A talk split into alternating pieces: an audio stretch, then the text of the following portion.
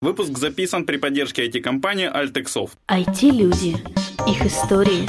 Истории их достижений в подкасте «Откровенно про IT-карьеризм» с Михаилом Марченко и Ольгой Давыдовой. Всем привет, это 230 выпуск подкаста «Откровенно про IT-карьеризм». Возвращаемся к нашему циклу из АИ Украин. А у нас новый докладчица, новая получается, да, правильно? С вами Ольга Давыдова. И Михаил Марченко. Дорогая докладчица, представься, кто ты, где, чем занимаешься. Добрый день, я Любовь Капустина. В настоящий момент работаю дата-сайентистом в компании Интрапро в городе mm-hmm. Киеве. Отлично. У нас есть классический первый вопрос про IT. Как ты попала в IT? А, я... Это не первая моя работа в IT-компании.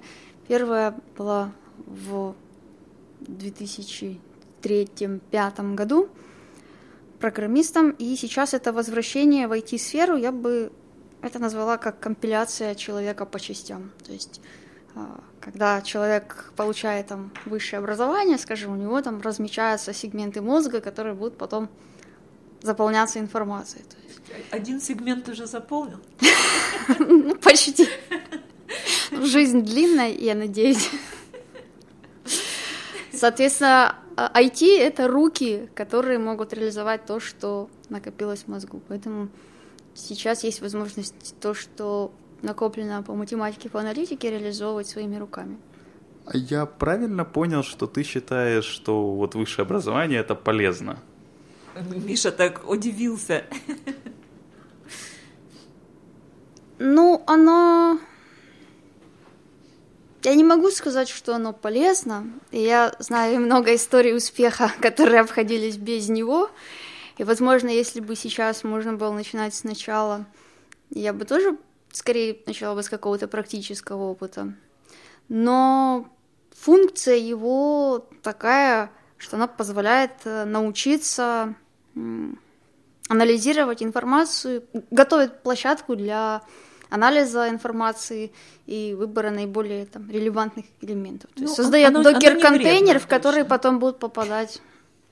Контейнер это сейчас модно, да. Окей, ну я, насколько понял, вот у тебя по LinkedIn очень забавно получается. Сначала ты была инженером, а потом стала дизайнером. Ну, это было такое ответвление. Мне очень нравился 3D Max. И очень нравится, что в нем можно создавать определенную параллельную реальность.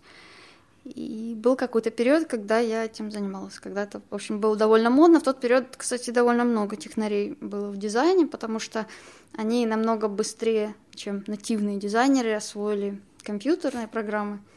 И они несколько лет на рынке имели преимущество конкурентное в виде... Доминировали. Да.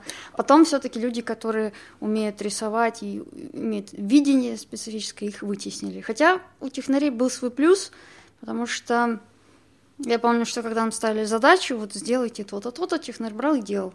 И был на то, что просили, а не то, что и он был хотел. среди нас один настоящий художник, когда ему приходили просили нарисуй, пожалуйста, зеленую линию вот на лицевой странице этого каталога, он отвечал, я ее здесь не вижу. И это была, в общем, проблема. Не, ну мне просто кажется, что инженер и дизайнер это такие взаимоисключающие вещи. Но, с другой стороны, как профессионал в своей сфере, на сегодняшний день я его тоже понимаю. Если мне скажут, введи, пожалуйста, в модель вот такой-то предиктор, я тоже могу сказать, что он здесь быть не должен. это с линией мне все равно. О, каюшки. А, ну, все же почти 4 года ты прозанималась дизайном. Ну, три с половиной, ладно, я округлил сильно. вот. А зачем уходить из этого, если это так прикольно? Если там создаешь целые миры? На самом деле, возможность анализировать данные – это гораздо в большей степени возможность создавать миры. А в какой-то момент мне знание 3D Max пригодилось для визуализации вот данных, особенно в период фрилансерства. Но, в принципе, компьютерный дизайн, он как, как-то довольно быстро себя исчерпывает. Ну, у меня было такое ощущение, что миры закончились. Но все равно, вот мне тоже кажется немножко странным, то есть дизайн это действительно вот, ну, красота в моем понимании, да, синоним ближайший. И анализ данных. Вот мы просто сегодня уже не первый раз слышим, что это красиво, это замечательно, но для меня все равно это выглядит как скучные Как таблицы. таблицы. Где там красота в Excel-ки, таблицах? Excel-ки, да. Совсем нет.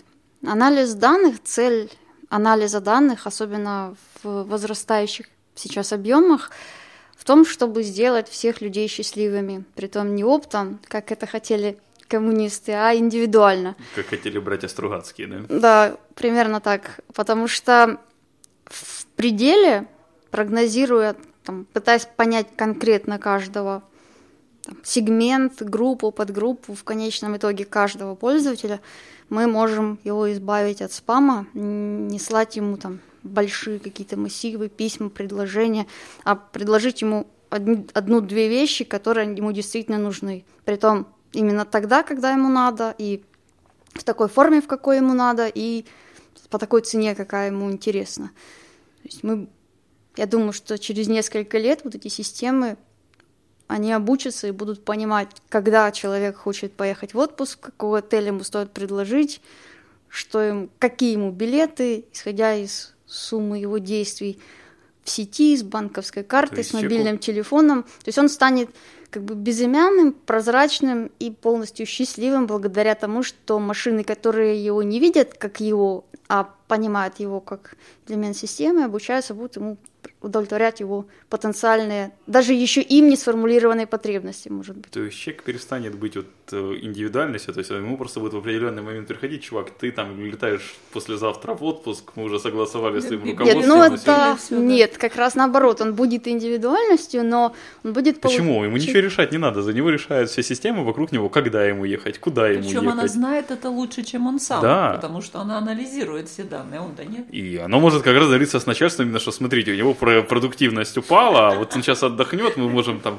та-та-та, аналитика это вырастет на страш-. Да, это страшилка, которая всегда сопровождала, всегда все научные движения сопровождают страшилки, всегда на готове стоят Параноики. как- ну, какие-нибудь гуманитарии, которые любят все технические новинки вот так вот э, Причем обуж- любят это глагол. да? обужасить, да, вот, и под- представить, что вот все станет ужасно, жизнь человечества куда-то повернется в не ту фазу, я думаю, что нет. Если, опять же, если человеку нужен будет выбор, ему будут предлагать три путешествия на выбор, а если То человек... есть даже это будут предугадывать, чтобы, он успокоился, ему несколько вариантов дать. Отлично. То есть, исходя из анализа данных, я не вижу... Сейчас таких возможностей нет, но я не вижу ничего невозможного в таком сценарии развития.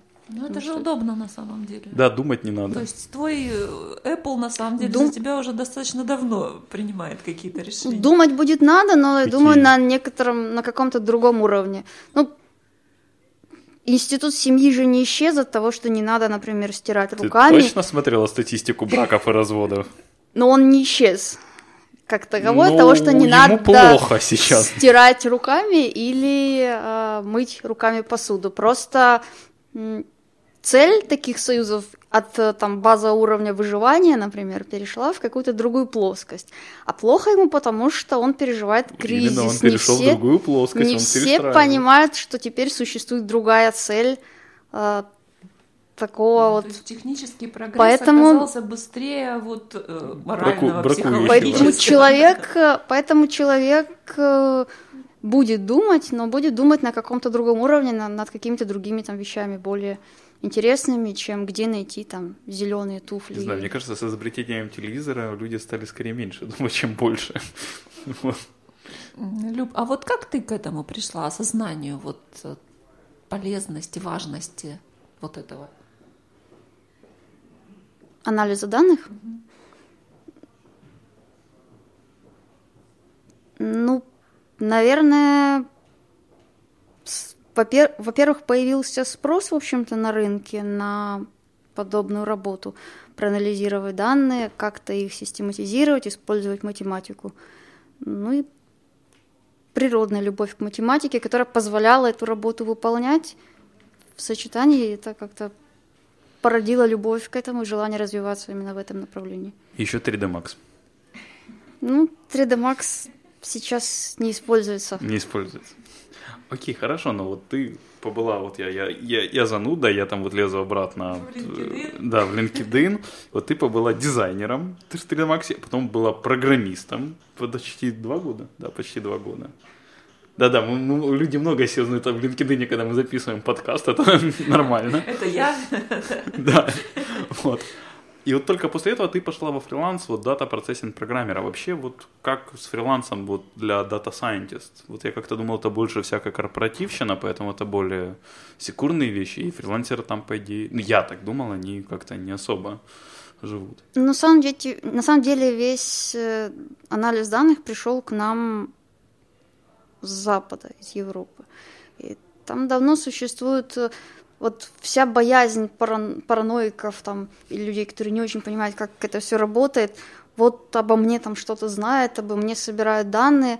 Так вот, данные о конкретном человеке никто не собирает. Совсем не интересно для анализа, что у конкретного там Василия Иванова лежит на карточке столько-то денег, или он там совершает что-то там. Ну это же самое главное, что есть в его жизни. Как это может быть кому-то неинтересно? Данные интересны тогда, когда их достаточно много, тогда, когда они как-то типичны или атипичны, тогда, когда они обезличены. Поэтому алгоритмы обезличивания данных, передача анализа обезличенных данных, нахождение там каких-то закономерностей, выведение, построение каких-то моделей и передача их обратно, это, в общем-то, давно не проблема.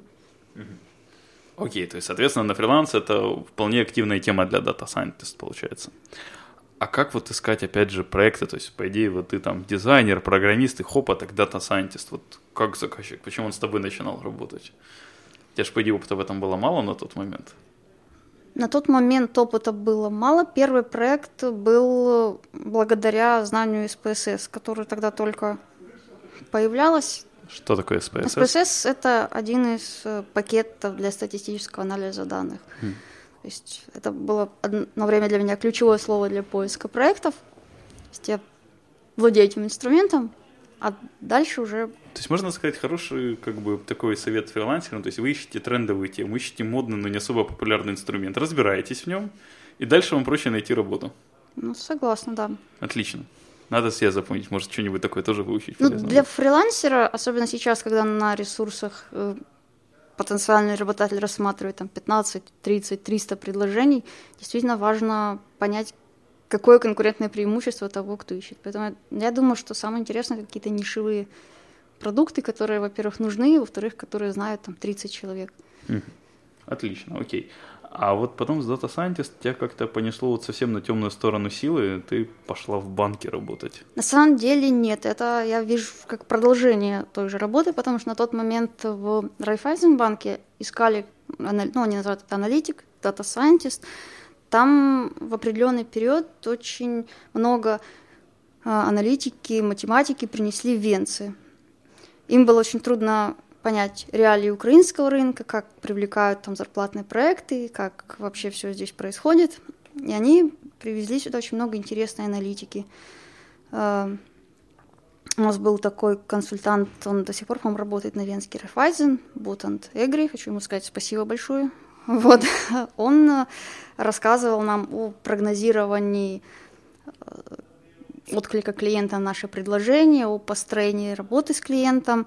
И, в принципе, там у нас был довольно интересный большой проект, э, который должен был поменять вообще взгляд банка на клиента, потому что очень часто бывает ситуация, что когда клиент приходит в банк заплатить за квитанцию, а потом он приходит в другое отделение разместить депозит, а потом приходит в третье отделение взять кредит, он рассматривается банком как три отдельных клиента. И мы начали работу в направлении сли- слияния клиента в одного и анализа этих всех трех факторов как общего клиентского поведения, предложение ему следующих продуктов на основании того, что он вот делает все вот эти вещи, и мы видим, как э, CRM, видим все эти его поступки, анализируем их в комплексе. То есть, когда к нам приходит клиент, мы сначала пытаемся понять не зачем он к нам пришел, а кто к нам пришел и что, исходя из этого, можем ему предложить. Ну и я думаю, что если бы НБУ не сделал с банковской системой то, что Тузик с грелкой сейчас, то, в принципе, наши банки имели определенные шансы на развитие в сторону аналитики, в сторону пост-операций, в сторону умного маркетинга. А сейчас они имеют шансы на... Ну, сейчас, мне кажется, все банки борются просто за физическое выживание. То есть на это место, на кладбище, да, у них сейчас в нашем случае. Вот. Окаюшки, но в банках же, по идее, скучно и неинтересно работать. Всякая корпоративщина очень много. Для фрилансера, по идее, это не очень комфортно должно быть. Бюрократии невероятное количество. Ну, бюрократии, да. Тут даже не поспоришь. Но вот сам тренд, сам проект был интересен как аналитику. В ВТБ у нас э, мы пытались начать другой очень интересный проект, тоже связанный с анализом данных, который на тот момент поддержал даже сам зампред Константин Михайлович. А, это совместный анализ данных с крупным мобильным оператором. Есть мобильные телефоны не являются персональными данными, и у нас была мега идея сметчить по мобильным телефонам или образованным там от них ключам данные, которые есть у мобильного оператора. У него данных намного больше, они намного чаще обновляются, но они специфические. У нас есть данные о платежном поведении клиента, о его там уровне достатка, о членах семьи. И мы думали, что это интерес, проект, который интересен и мобильному оператору, и нам.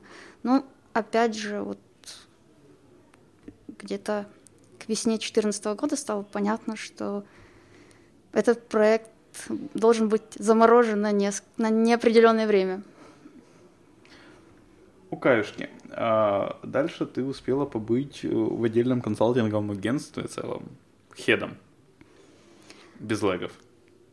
Ну, опять же, продолжая вот тему аналитики, мы сначала э, компания вот консалтинговая, она родилась из э, компании, которая занималась э, торговлей по каталогам.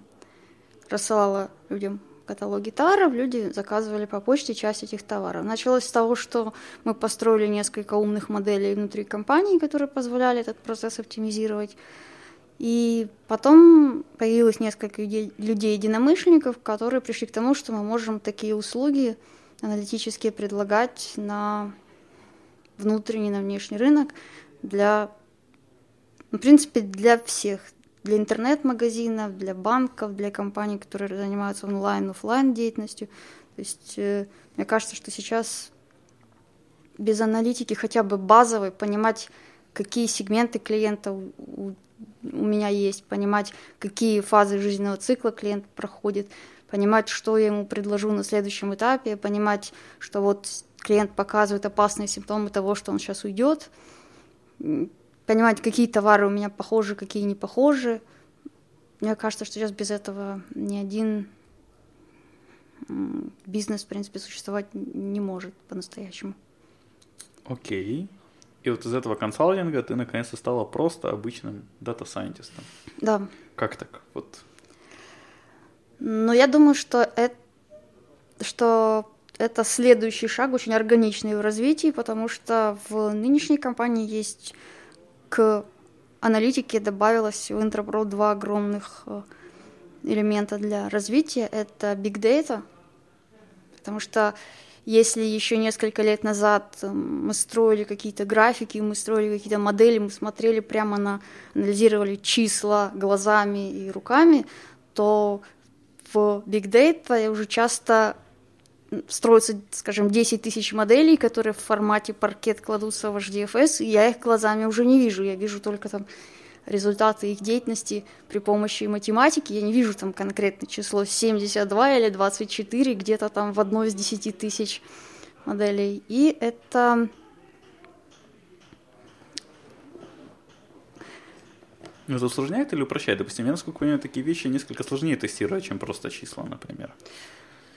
К слову, кстати, а как вообще Data тестируется, что вот понять, что вот этот мы на Data или сейчас хорошо, или плохо, или QA в принципе там нет как? Есть, конечно. Зависит от конкретной задачи. Ну вот, как что-нибудь из своего опыта. То, что можно рассказать.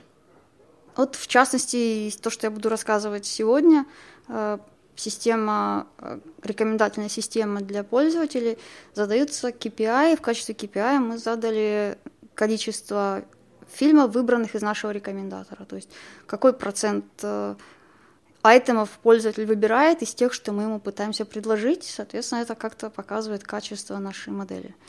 Прям как у Netflix, насколько у них даже есть конкурс шоу. То, что Да, подымет там Netflix буквально Prize. на процент и... Да, да. Оля, я учился этому, ты представляешь? Вот, это не настолько для меня незнакомо. Ты посматриваешь сегодня целый день на меня странно. Вот. О, Каюшки, а, ну у тебя, получается, был довольно много опыта менеджера, насколько я понимаю. Тебе там вот периодически встречаются такие страшные слова, как head, deputy head, head. На практике я старалась сильно не уходить э, в эту функциональность. Опять же, в банке, в банковской структуре э, карьерный, в том числе финансовый рост, он невозможен без присваивания определенных звездочек. Но мне всегда было больше интересно развиваться как эксперту, поэтому я всегда очень много делала руками в тех практических задачах, которые были там в подразделении. То есть я как бы никогда полностью в управлении не уходила. Боевой командир. Ну, я, меня всегда, всегда HR отмечали, что у меня проблемы с делегированием. Я всегда люблю прийти и сделать все сама, чем объяснять или раздавать задачи. Поэтому, в общем-то, я сейчас с огромным удовольствием опять вернулась к дата сайенсу и работаю вот руками. Окей, а все же... Нет, наверное, я не могу правильно задать этот вопрос про делегирование. Тут, наверное, скорее Оля. Оля еще больше знакомых, чем у меня, у которых проблемы с делегированием есть. Я запутался, о чем я хочу спросить. Занимаетесь ли вы делегированием? Занимались ли вы сегодня делегированием? Как ваше, ваше утреннее Ну, делегирование? я бы, например, спросила, знаешь, о чем? А, то есть есть же наверняка э, какие-то задачи, которые потребуют много времени, но не сильно сложные. В любой, в принципе, наверное, работе такое есть. Вот их, может быть, стоит и делегировать. А самой заниматься, ну ты же scientist, ну как бы есть вещи э, не каждому доступные, давай так по-честному. Но Сейчас у меня таких задач нет. Ага. Значит, когда понадобится кому делегировать, они найдутся. Но сейчас у меня есть ровно вот э, моя задача, в которой я полностью задействую то, что знаю, то, что умею. Сектора мозга. Ну, я могу кофе разлить, тогда я делегирую уборщице, да, так. Вот. Хорошо, а часто, кстати, ты ездишь куда-то выступать, рассказывать про бигдату и все такое? Что мы возьмем За много, да? за извинение часто? Ну, в качестве дата-сайентиста Intro Pro нет, это первый. За полгода. Да, это первая Вообще, конференция. насколько активно... До этого мы рассказывали с Юнидатой на конференции Marketing Revolution в Киеве вот в апреле, кажется, про Big Data, но мы больше рассказывали для маркетологов, поэтому мы адаптировали. Насколько вообще сейчас большая интересная тусовка у бигдаты по Украине? Ну, может, не только по Украине. Я думаю, что она интересная, но пока небольшая, потому что, с одной стороны, у бизнеса есть интерес к этой теме, есть спрос, но далеко не все понимают, что это, как это можно реально использовать. С другой стороны, в общем-то, мне кажется, не так много специалистов. Даже когда мы набирали команду вот в нынешний наш проект, то мы сталкивались с тем, что, ну, в принципе, у меня точно так же. Е- Либо есть знание математики, математический бэкграунд, опыт работы с данными и недостаток опыта работы с Big Data или в девелопменте. То есть возможность реализовать руками то, что ты знаешь. Либо есть опыт работы с Big Data и нету достаточного математического бэкграунда, и это нужно как-то какую-то из этих частей наращивать в ходе работы. Поэтому, я думаю, она интересная, небольшая, но я вижу, что там перспектива есть, она будет разрастаться. Ну, математики могут теперь себя применить с новой силой, получается, да? В принципе, да, если человек применял математику где-то, не в Excel, где-то еще, то да. Мы математиков, в принципе, постоянно ищем хороших, умных математиков. А такие еще есть? Мы ищем. Найдете, скажете нам тоже. А вот вообще, кстати, действительно, а есть ли достаточно каких-то программ, как вот человек может понять, что он хочет быть дата-сайентистом и стать им? То есть, допустим, стать junior-джавистом или там OS э, iOS-девелопером вообще не проблема. У тебя куча курсов и в компаниях, и платных. А вот про дата-сайентист, как туда люди приходят? Ну, на сегодняшний день вот мои коллеги, дата-сайентисты, это люди где-то примерно одних со мной годов выпуска. Это какие уже? Ну вот, примерно тех. Где-то таких.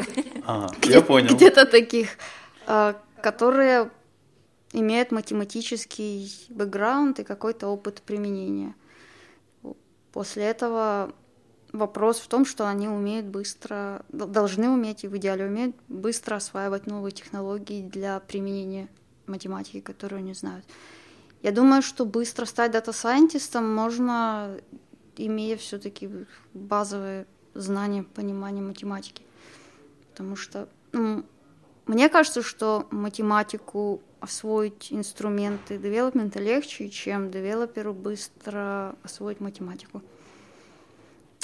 Хотя мы сейчас думаем над э, идеей э, создать на базе нашего учебного центра возможность обучаться для дата-сайентистов. И тогда, если, если такой experience будет, тогда, возможно, там через какое-то время я смогу точнее сказать, как, каким путем лучше зайти в эту сферу и какими там базовыми там, скиллами нужно обладать, чтобы стать дата-сайентистом. А у нас таких образовательных, ну, я не знаю, как курсов или вообще чего-нибудь вообще нет, да, в Украине?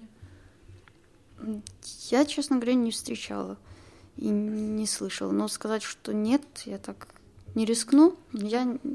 Шильпук что-то похожее пытается делать периодически, насколько я слежу по фейсбукам его, но не более. Вот. Есть Яндекс. Э, э школа анализа школа, данных. да. Шадых. Ну вот, пожалуй. Угу. Дальнейшими планами своими поделишься? Пока все мои дальнейшие планы сконцентрированы, связаны с компанией Интерпрос, развитием данного проекта, возможно, с каким-то дальнейшим применением дата сайенса в этой сфере. И есть э, такой собственный безумный, он пока даже не стартап, а такой э, зародыш стартапа с несколькими единомышленниками – но это перспектива там лет, может быть, 10-15.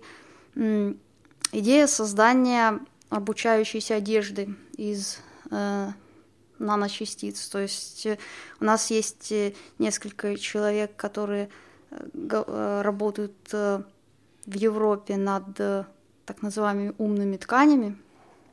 И у нас есть несколько аналитиков здесь, которые думают над алгоритмами обучения одежды. То есть общая идея как мы это видим пока на уровне там, научной фантастики, что у вас будет, вы заходите в магазин и покупаете один комплект наноодежды, соответствующий там средним размерам. После чего у вас есть, э, допустим, там приложение под андроидом, вы заходите в личный кабинет, и у вас э, есть дизайн одежды вы закачиваете себе дизайн, нажимаете apply, и у вас применяется, например, там рабочий костюм с галстуком такого-то цвета. Можно поправить там толщину, применить там теплее, холоднее. Вот.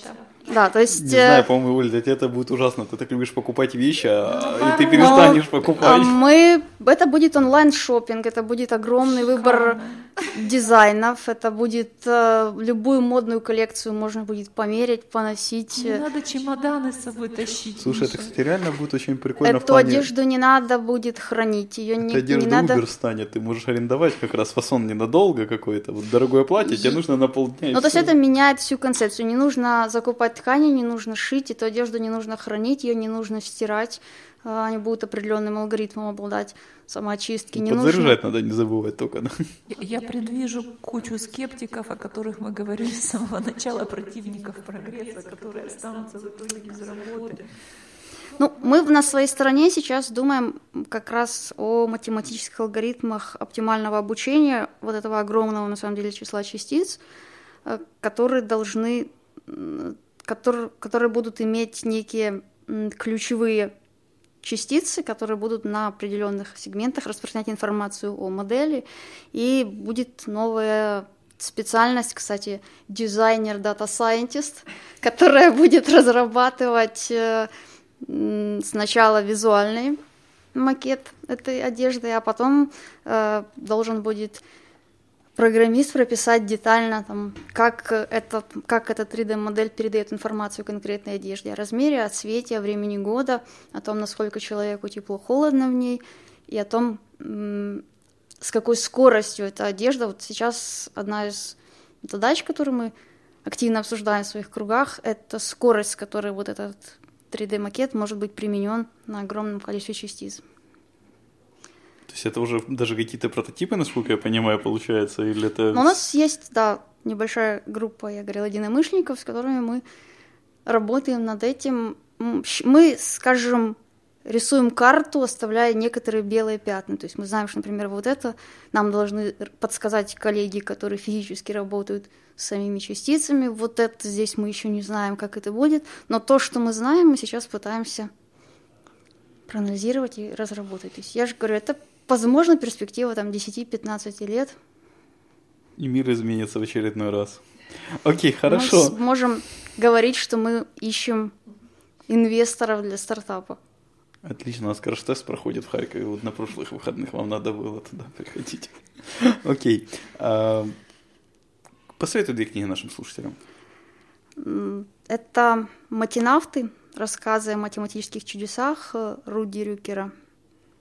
И это «Игры в жизни» Карл Зигмунд. Отлично. И напоследок пожелай что-то хорошее нашим слушателям. Я думаю, самое актуально на сегодняшний день пожелать всем мира. Окей, супер. Большое спасибо, Люба, что нашла время ответить на наши вопросы. Спасибо, спасибо Альтексофту за конференцию. Все слушателям спасибо, что слушали нас. Все вопросы и пожелания не на почту шами13 собака Всем спасибо, всем пока. Пока-пока.